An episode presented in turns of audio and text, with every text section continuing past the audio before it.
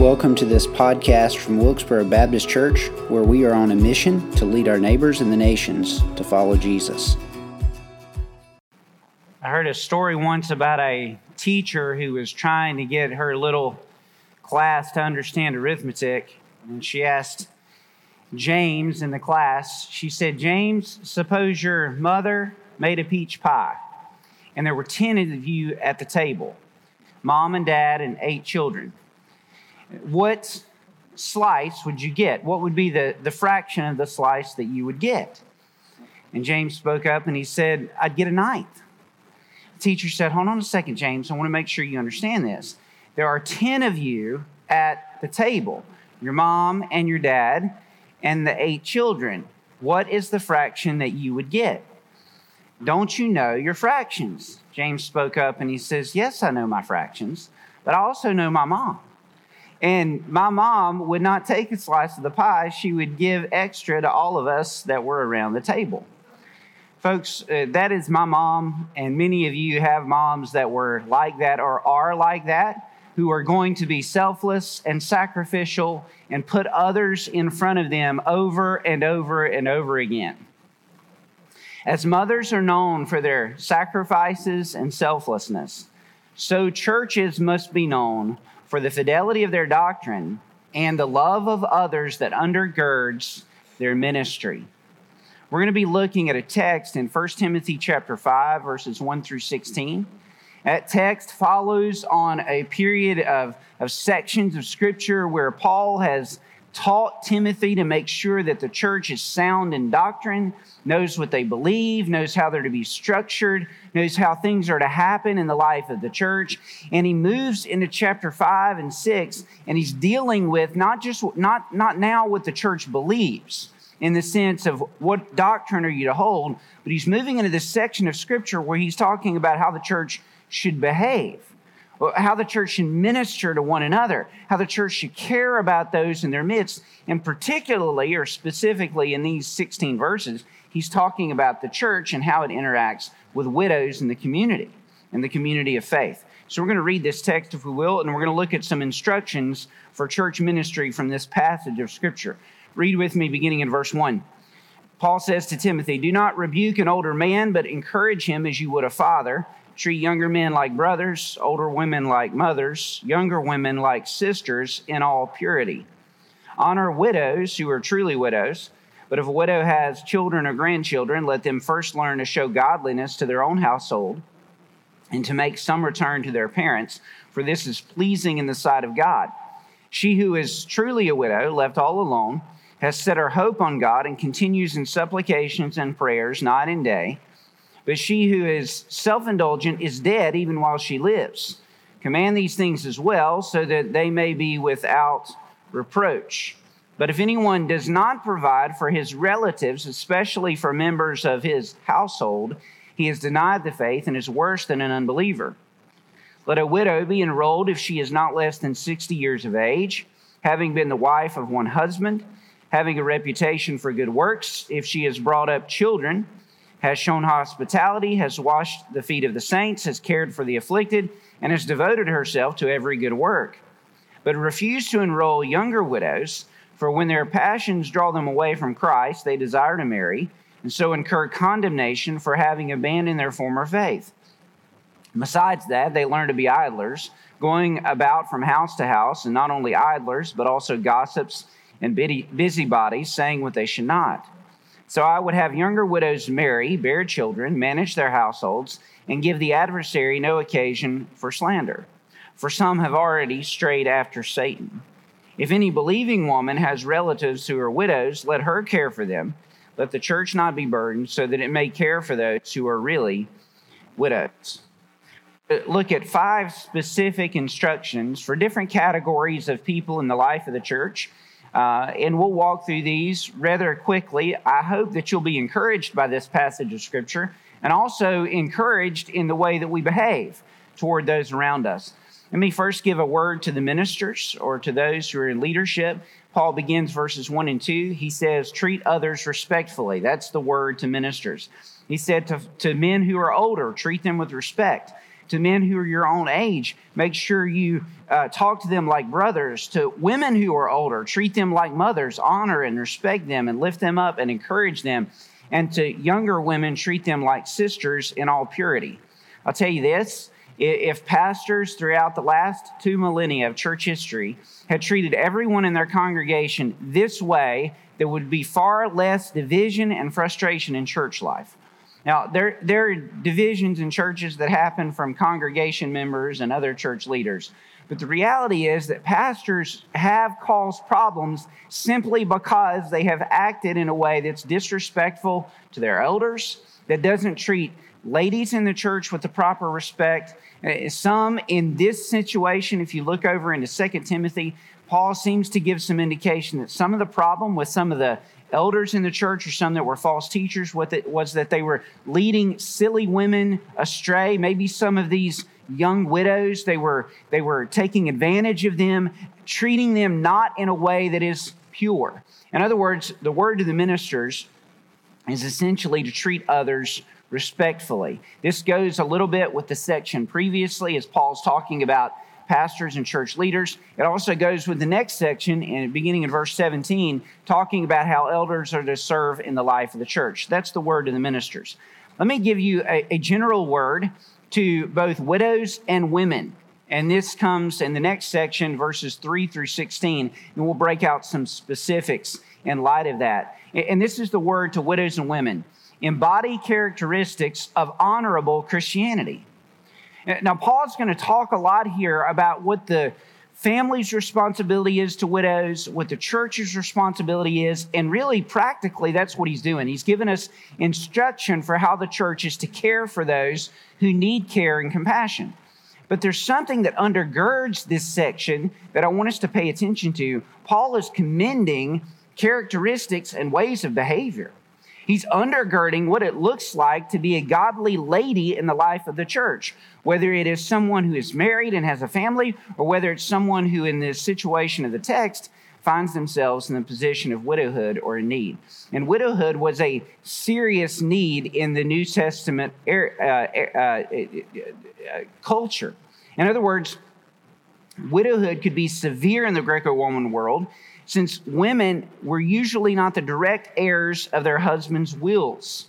Rather, the widow had her dowry as well as any stipulation which was made to his heirs to take care of them. In other words, if the son or sons did not care for their mother, then a woman could find herself in a situation where she was dire and couldn't provide for herself financially if her dowry was not substantial.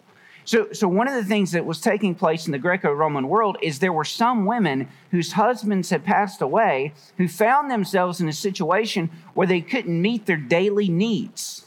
You got to remember, Paul is writing to a culture and to a day and an age that's 2,000 years removed from our own.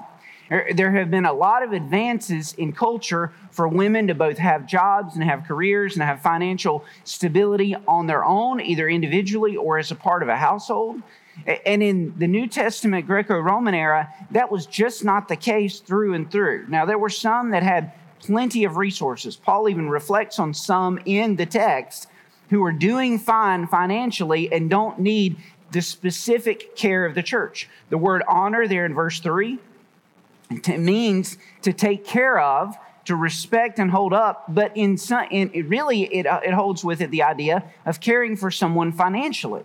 And, he's going to go on to say, let those be cared for financially by the church and their families who really have a need to be cared for financially. He's going to provide some qualifications, meaning that those who are widows should be added to the list of church care if they have a financial need, right? If, if there is a need for the church to care for them first, and second, secondly, if they have the, the spiritual qualities that should be embodied by a godly follower of Jesus. In other words, Paul is saying we're not going to honor financially those who are living in a way that's inconsistent with the values that the Bible uh, says that we're to live by.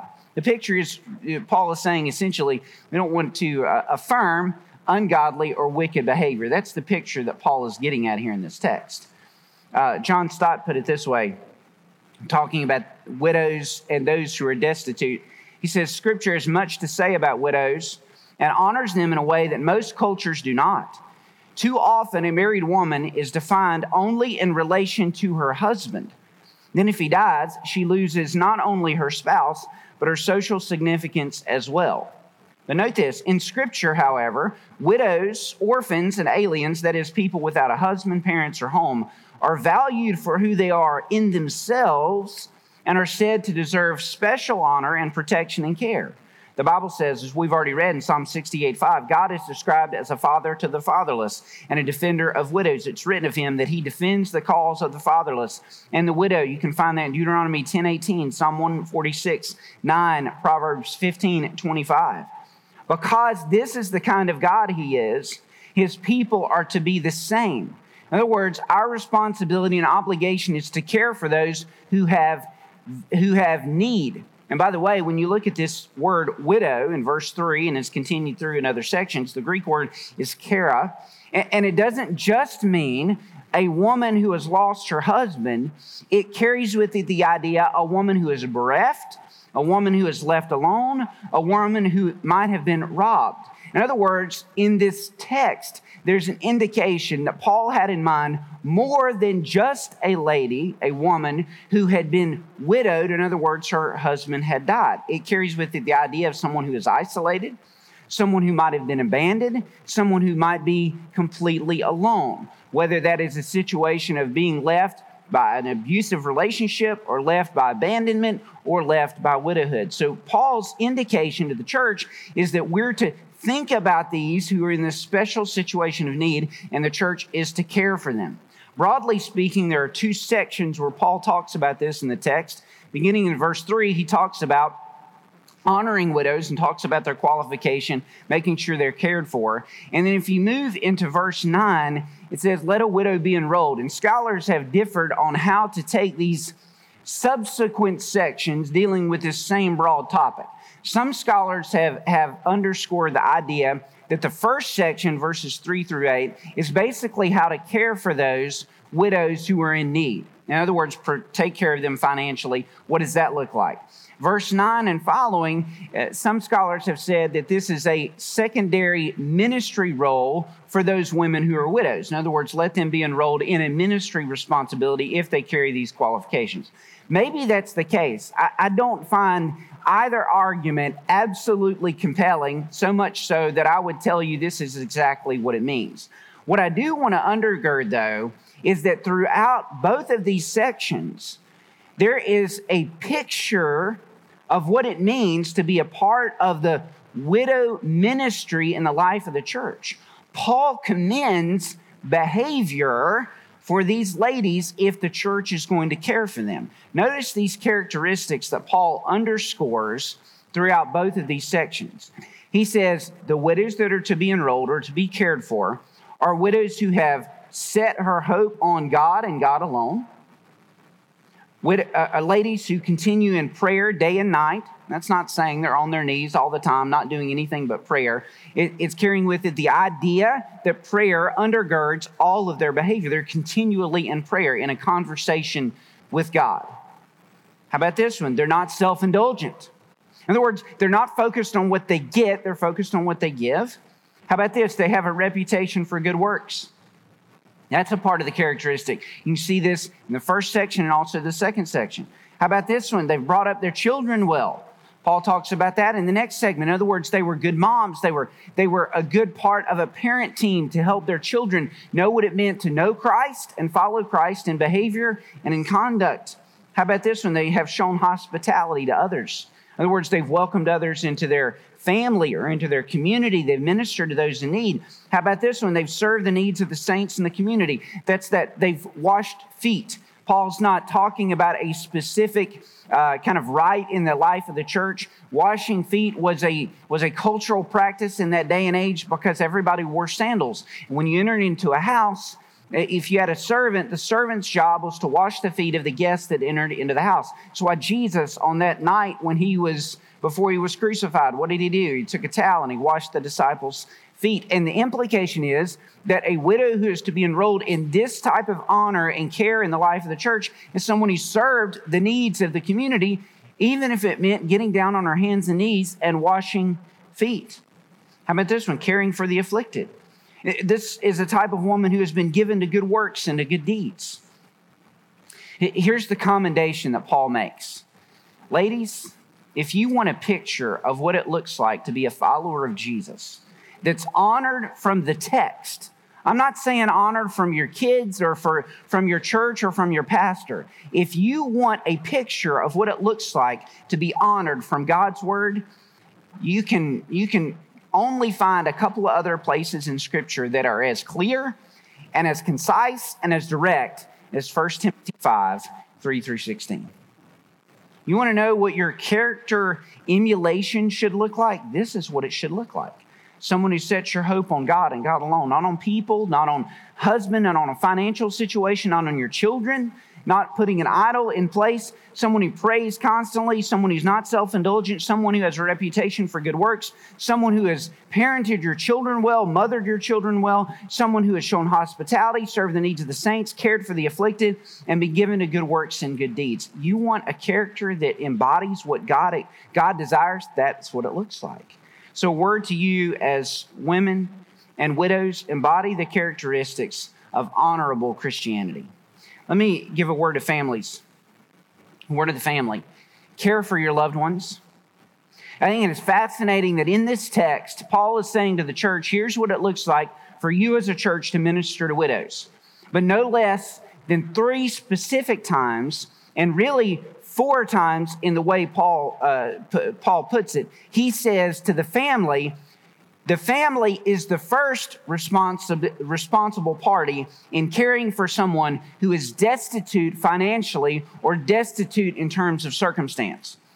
In verse 4, he puts it this way But if a widow has children or grandchildren, let them first show godliness to their own household and make some return to their parents, for this is pleasing in the sight of God. Verse 8 If anyone does not provide for his relatives, especially for members of his own household, he has denied the faith, faith and is worse than an unbeliever. Verse 16 If any believing woman has relatives who are widows, let her care for them, and let the church not be burdened, so that it may care for those who are truly widows.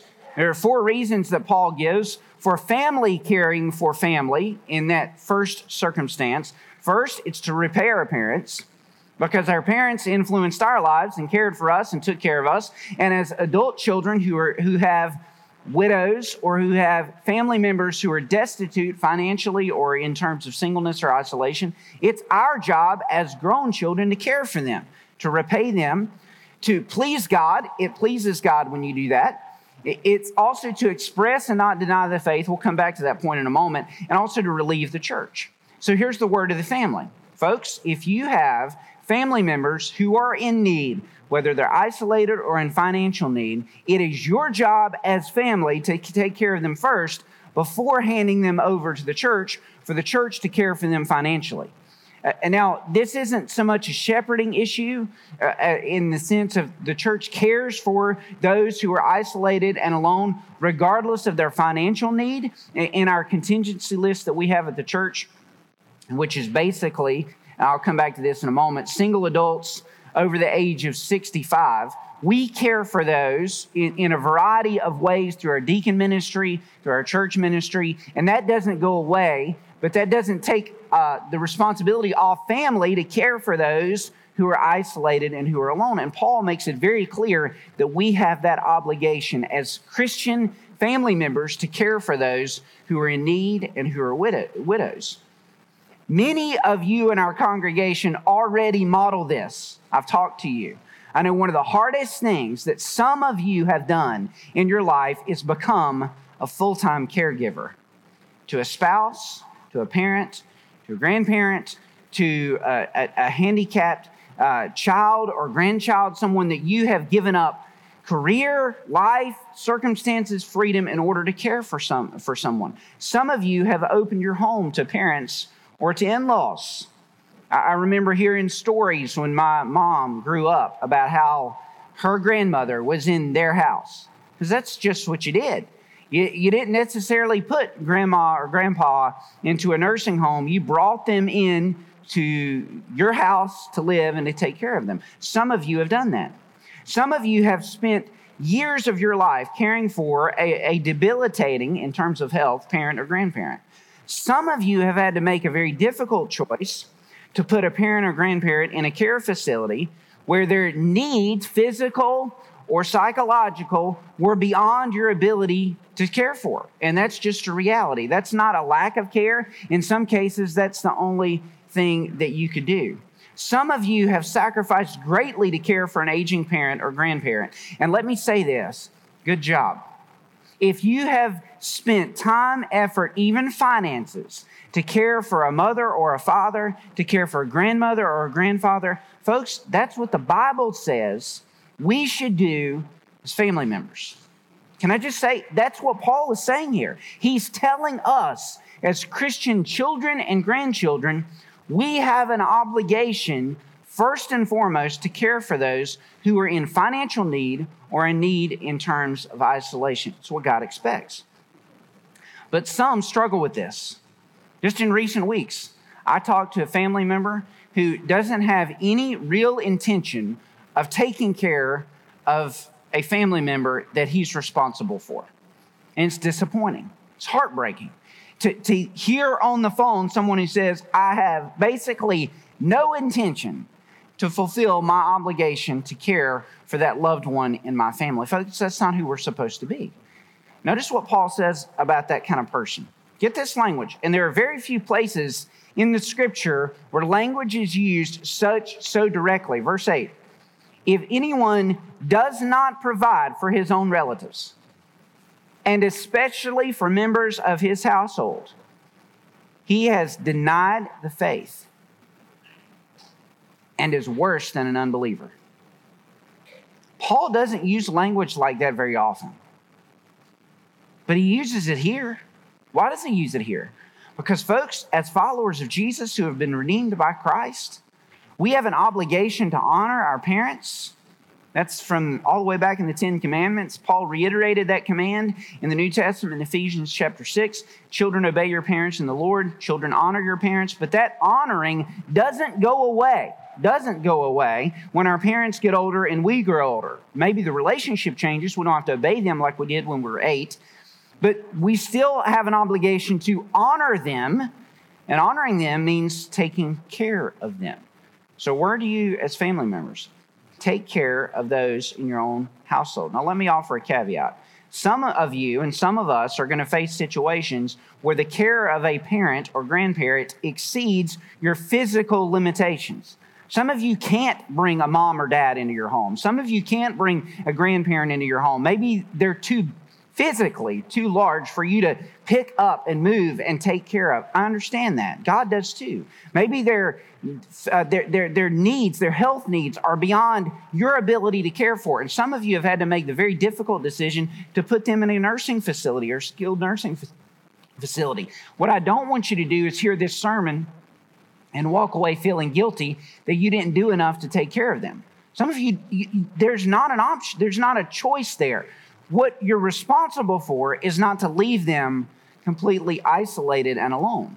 I know some church members who that's exactly what they had to do with a husband or a father, with, with a mom or a dad. They had to put them in a care facility. And then they would go over there every single day to have a conversation. Sometimes, folks, to have the same exact conversation every single day for the rest of that spouse's life, or the rest of that dad's life, or the rest of that mom's life. I just want you to know we have an obligation to care for, even if it doesn't look like what in our mind is paying a bill or bringing someone into the house. So, word to the family. Let me say this for those of you that, that are young adults, or maybe not as young adults, but you, you have an obligation for this. What you model is what you can expect to receive. I know some are struggling because you have kids in your home and then you have responsibility to an aging parent. And there's a temptation to not take care of an aging, aging parent because you got all this other stuff to do. Your kids are watching that. Just saying when you, your kids are in their 40s or in their 50s and, and your health and your isolation and your care is on the line, if you want to expect them to care for you, then you ought to model that in your own behavior. For those of you that have witnessed that, can I get an amen? Because some of you have seen that. Some of you have cared for your parents because you watched your parents care for their parents. There's a model that's put in place. Let me give a word to the church. Word of the church is that we're to care for those in need. Quite simply, Paul says those who are really in need, who are destitute, who don't have family members to care for them, we have an obligation to care for those. We have an obligation to come alongside those who are truly destitute and truly in need. And you know what? I've watched our church do this over and over again. I wouldn't embarrass you, but right now, I know church members who have gone above and beyond to care for people in practical ways.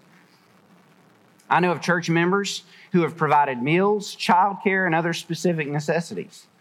I know of church members who have taken others to doctor's appointments, who have run errands, uh, helped others run errands, make sure they have their needs. I know of church members who have opened their homes for people to come enjoy a meal or for people to come stay in their home because they didn't have any other place to go. They were truly in this situation of being financially destitute, physically isolated, had no other help, and they have opened their homes and their time and their effort to care for someone who wasn't the easiest person in the world to care for.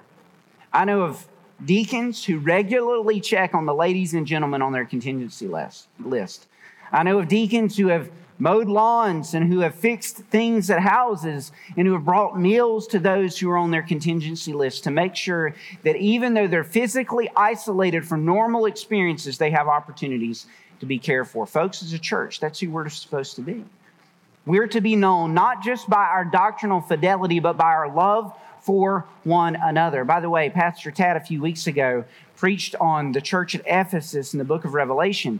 And he talked about how the church at Ephesus had gotten the theological foundation correct, but missed the love for others. I think it's one of the reasons why Paul in chapter 5 here, 1 Timothy, he moves that direction. He's letting us know it is right to be doctrinally sound, but it is bad if we're doctrinally sound and we forget to love one another. We should love others. Plain and simple, church, it's our responsibility to care for those who are financially and physically destitute and isolated when there's not a family member to care for them. A word to all of us me just give an application. We won't spend a lot of time in that section on the young, uh, the young widows. Basically, what Paul says to them is, is, listen, we don't want to take care of you if you can go find a family and take care of them. Evidently, in that situation, there was a vow that was to be taken not to remarry, and and I, I don't know if that meant for ministry, as I've said before, or if that just was a vow that if if you were going to be cared for by the church, you didn't uh, commit to being married again. So Paul encourages those ladies to get married, to have a family, to take care of their family. And he says in verse 13 specifically, those who have nothing else to do with life have a temptation to be idle. So, word to all of us don't be idle. Don't be idle.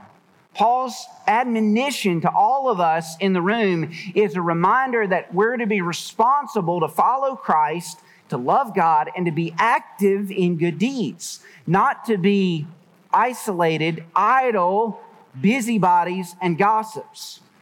It, evidently, in this church in Ephesus, some of the ladies that were young widows were just were doing just this. They were creating division because they were gossiping. They were going from house to house, being busybodies. They were creating division and contention. Paul's not being sexist. That's just simply what was taking place in the text.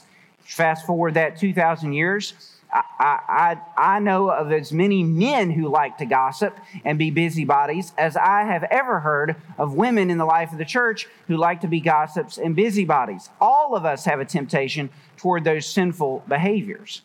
And we all struggle with that far worse if we are idle gawking, gaping, and gossiping on social media, wasting time on screens and leisure, not fulfilling the purpose of God for our families or for our communities, are ways that you and I, instead of being engaged in prayer and in good deeds and in caring for one another, loving God, those are ways that we have a tendency to be idle in our behavior and give opportunity for Satan to create distractions and divisions in our own lives and cause us to sin. And Paul says, to all of us, really, that we ought not to be idle.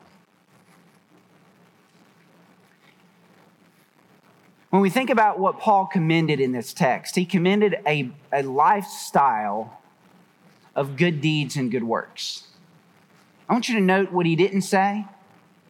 He didn't say to you, ladies in the room, that you're to do everything, that you're to be all things to all people. He didn't tell you that you have to accomplish all of the things in life that maybe you'd like to. He didn't say that to men either. I want you to get this. Ladies, if all you have ever done is been a good wife and mother, that's plenty enough in terms of the pages of Scripture. Paul commends motherhood. He commends caring for a family. He commends taking care of those in need. Why? Because the eternities of your children and your grandchildren are, in some ways, ladies, moms, grandmothers, in your hands in a gloriously unique way. In 2 Timothy, Paul commends Timothy for the faith that he developed, not from his dad, but from his mother and his grandmother. Paul said, This faith was in your grandmother and was in your mother and now is in you. They invested in his life spiritually, and their investment in Timothy's life caused him, raised him up to be a leader in the church, someone who we have two letters written to him, and someone who faithfully pastored this church at Ephesus. Ladies, I just want to say the influence and the power that you have in terms of influencing your children and grandchildren is a great and powerful influence. It can change eternities, it can change nations, it can change mission environments. Heard of a story about missionary Robert Moffat. You may not be familiar with him. He's a Scottish missionary from the 1800s. Uh, God sent him on uh, a missionary journey to the inner uh, continent of Africa. Uh, you may not remember Robert Moffat, but you're familiar with David Livingstone. David Livingstone, that great missionary who traveled to Africa, traveled to Africa decades after Robert Moffat and married Robert Moffat's daughter, Mary. Robert Moffat, it is said, that when he went into the kingdom of God, he took an entire continent with him.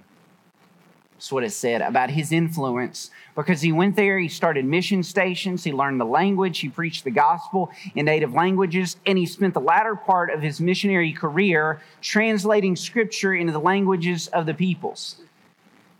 And you know what history tells us is the motivating factor, or one of the primary motivating factors for Robert Moffat's mission work? it was his mother. Specifically, a kiss that his mother gave him at a specific time in his life. Said that Robert Moffat was trying to figure out what he was going to do next and thinking about going to the mission field, praying about going to the mission field, and was on his way on a journey to go get on a boat to go to the mission field. And his mother was walking with him, was walking with him uh, for, for a number of, of those miles and, at, the point where she couldn't go any further, she turned and looked at her son and said, Will you promise me something? He said, Mom, if you'll tell me what you want me to promise you, I'll, I'll, I'll, I'll promise it to you. She said, No, will you promise me something? He said, he said, Mom, will you just let me know what it is? She said, No. It's something you can do. Will you just promise me something? He looked at her and he said this Very well, mother, I'll do anything you wish. She took his head in her hands and she looked at him in his eyes and she said this Robert, you're going out into a wicked world. So I want you to begin every day with God and I want you to close every day with God. And then she leaned up into his cheek and she gave him a kiss. And mission history tells us that that kiss is what made and kept Robert Moffat a missionary the fact that his mom was so concerned about him being right with the Lord morning and evening because of the wicked world in which we live. That kiss sent him and established him on the mission field. In some ways, you could say that that kiss is what sent millions of Africans to the gospel of Jesus Christ, or sent the gospel of Jesus Christ to millions of Africans in that continent through his mission work. Moms, I just want you to hear something. You have an incredible opportunity to influence your children and grandchildren this day by being the godly woman that this text encourages, commends, and inspires. For those of you that are in the room that have not yet made a decision to follow Jesus, I just want to tell you something. The gospel tells us that there is forgiveness and hope through Jesus Christ. And I'm grateful for a godly mom who poured that into my life. I'm grateful for a godly mom who poured that into Robert Moffat's life. And I'm grateful for the gospel that has spread to, the neighbor, to our neighbors and the nations through many of you, ladies and gentlemen, who have loved Jesus and lived out the gospel. If you're here today and you're struggling because of a burden you have, a burden you have for a situation, for a family member, for a mom or a dad, for a child or for a grandchild, I want to invite you to the altar. I want you to know that God knows your circumstance. He cares about you. He is a father to the fatherless. He is a protector and a defender of those who are struggling. Would you bring your concerns to the Lord and trust Him? Would you exhibit that continual in prayer type of person who depends on God for those needs and circumstances? Stand with me, if you will, as we enter this time of invitation. Our Father, we come to you and we thank you that you love us. Thank you, Lord Jesus, for that godly mom to Robert Moffat, whose encouragement and advice sent him to the mission field. Thank you, Heavenly Father, for the privilege that we have to hear the gospel. Many of us through our parents, through my mom and through their moms. I pray, Heavenly Father, for those today that are struggling, for those whose struggle is uh, grieving a mom who is no longer with them. I pray that you give them comfort. Pray for those today that are struggling with infertility or singleness or isolation, that you would help them to know, Lord God, that you are their protector and defender. You are their support in their relationship. I pray, Heavenly Father, for that mom and their grandmom in the room that is struggling with a, a, sense of separation or estrangement from a child or grandchild. I pray, Heavenly Father, that you would help them to know that you're a God who will comfort and who will heal, and you're a God who can bring restoration to that estrangement. You're the only God that can do that. We pray, Heavenly Father, that you would just that. We pray, Heavenly Father, for those in the room that just need to express gratitude for the mom that meant so much to them. I pray, Lord Jesus, that this day would be a day where they can give thanks, even for that mom who's no longer with them. Lord, we thank you for the care that you have for us. And I pray, Lord, that through the love you've shown us, you would help us to show that love back to our loved ones, our family members, and our church members. We pray this in Christ's name. Thank you for listening to this podcast. Remember to like and subscribe wherever podcasts are found.